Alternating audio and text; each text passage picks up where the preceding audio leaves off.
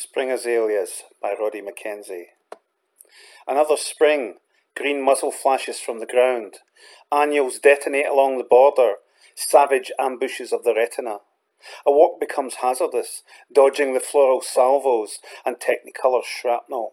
The boom of reds, the whine of orange, the shriek of yellows, the zip and chatter of automatic daffodil fire. I long for the soft bloom of evening skies, and then I see them, azaleas, fluorescent and hallucinogenic in the dusk, petals winking from soft violet to bold cobalt like cool flames, flickering nuances of blue. Their soft satin light soothes my eyes, comforts me in velvet moments.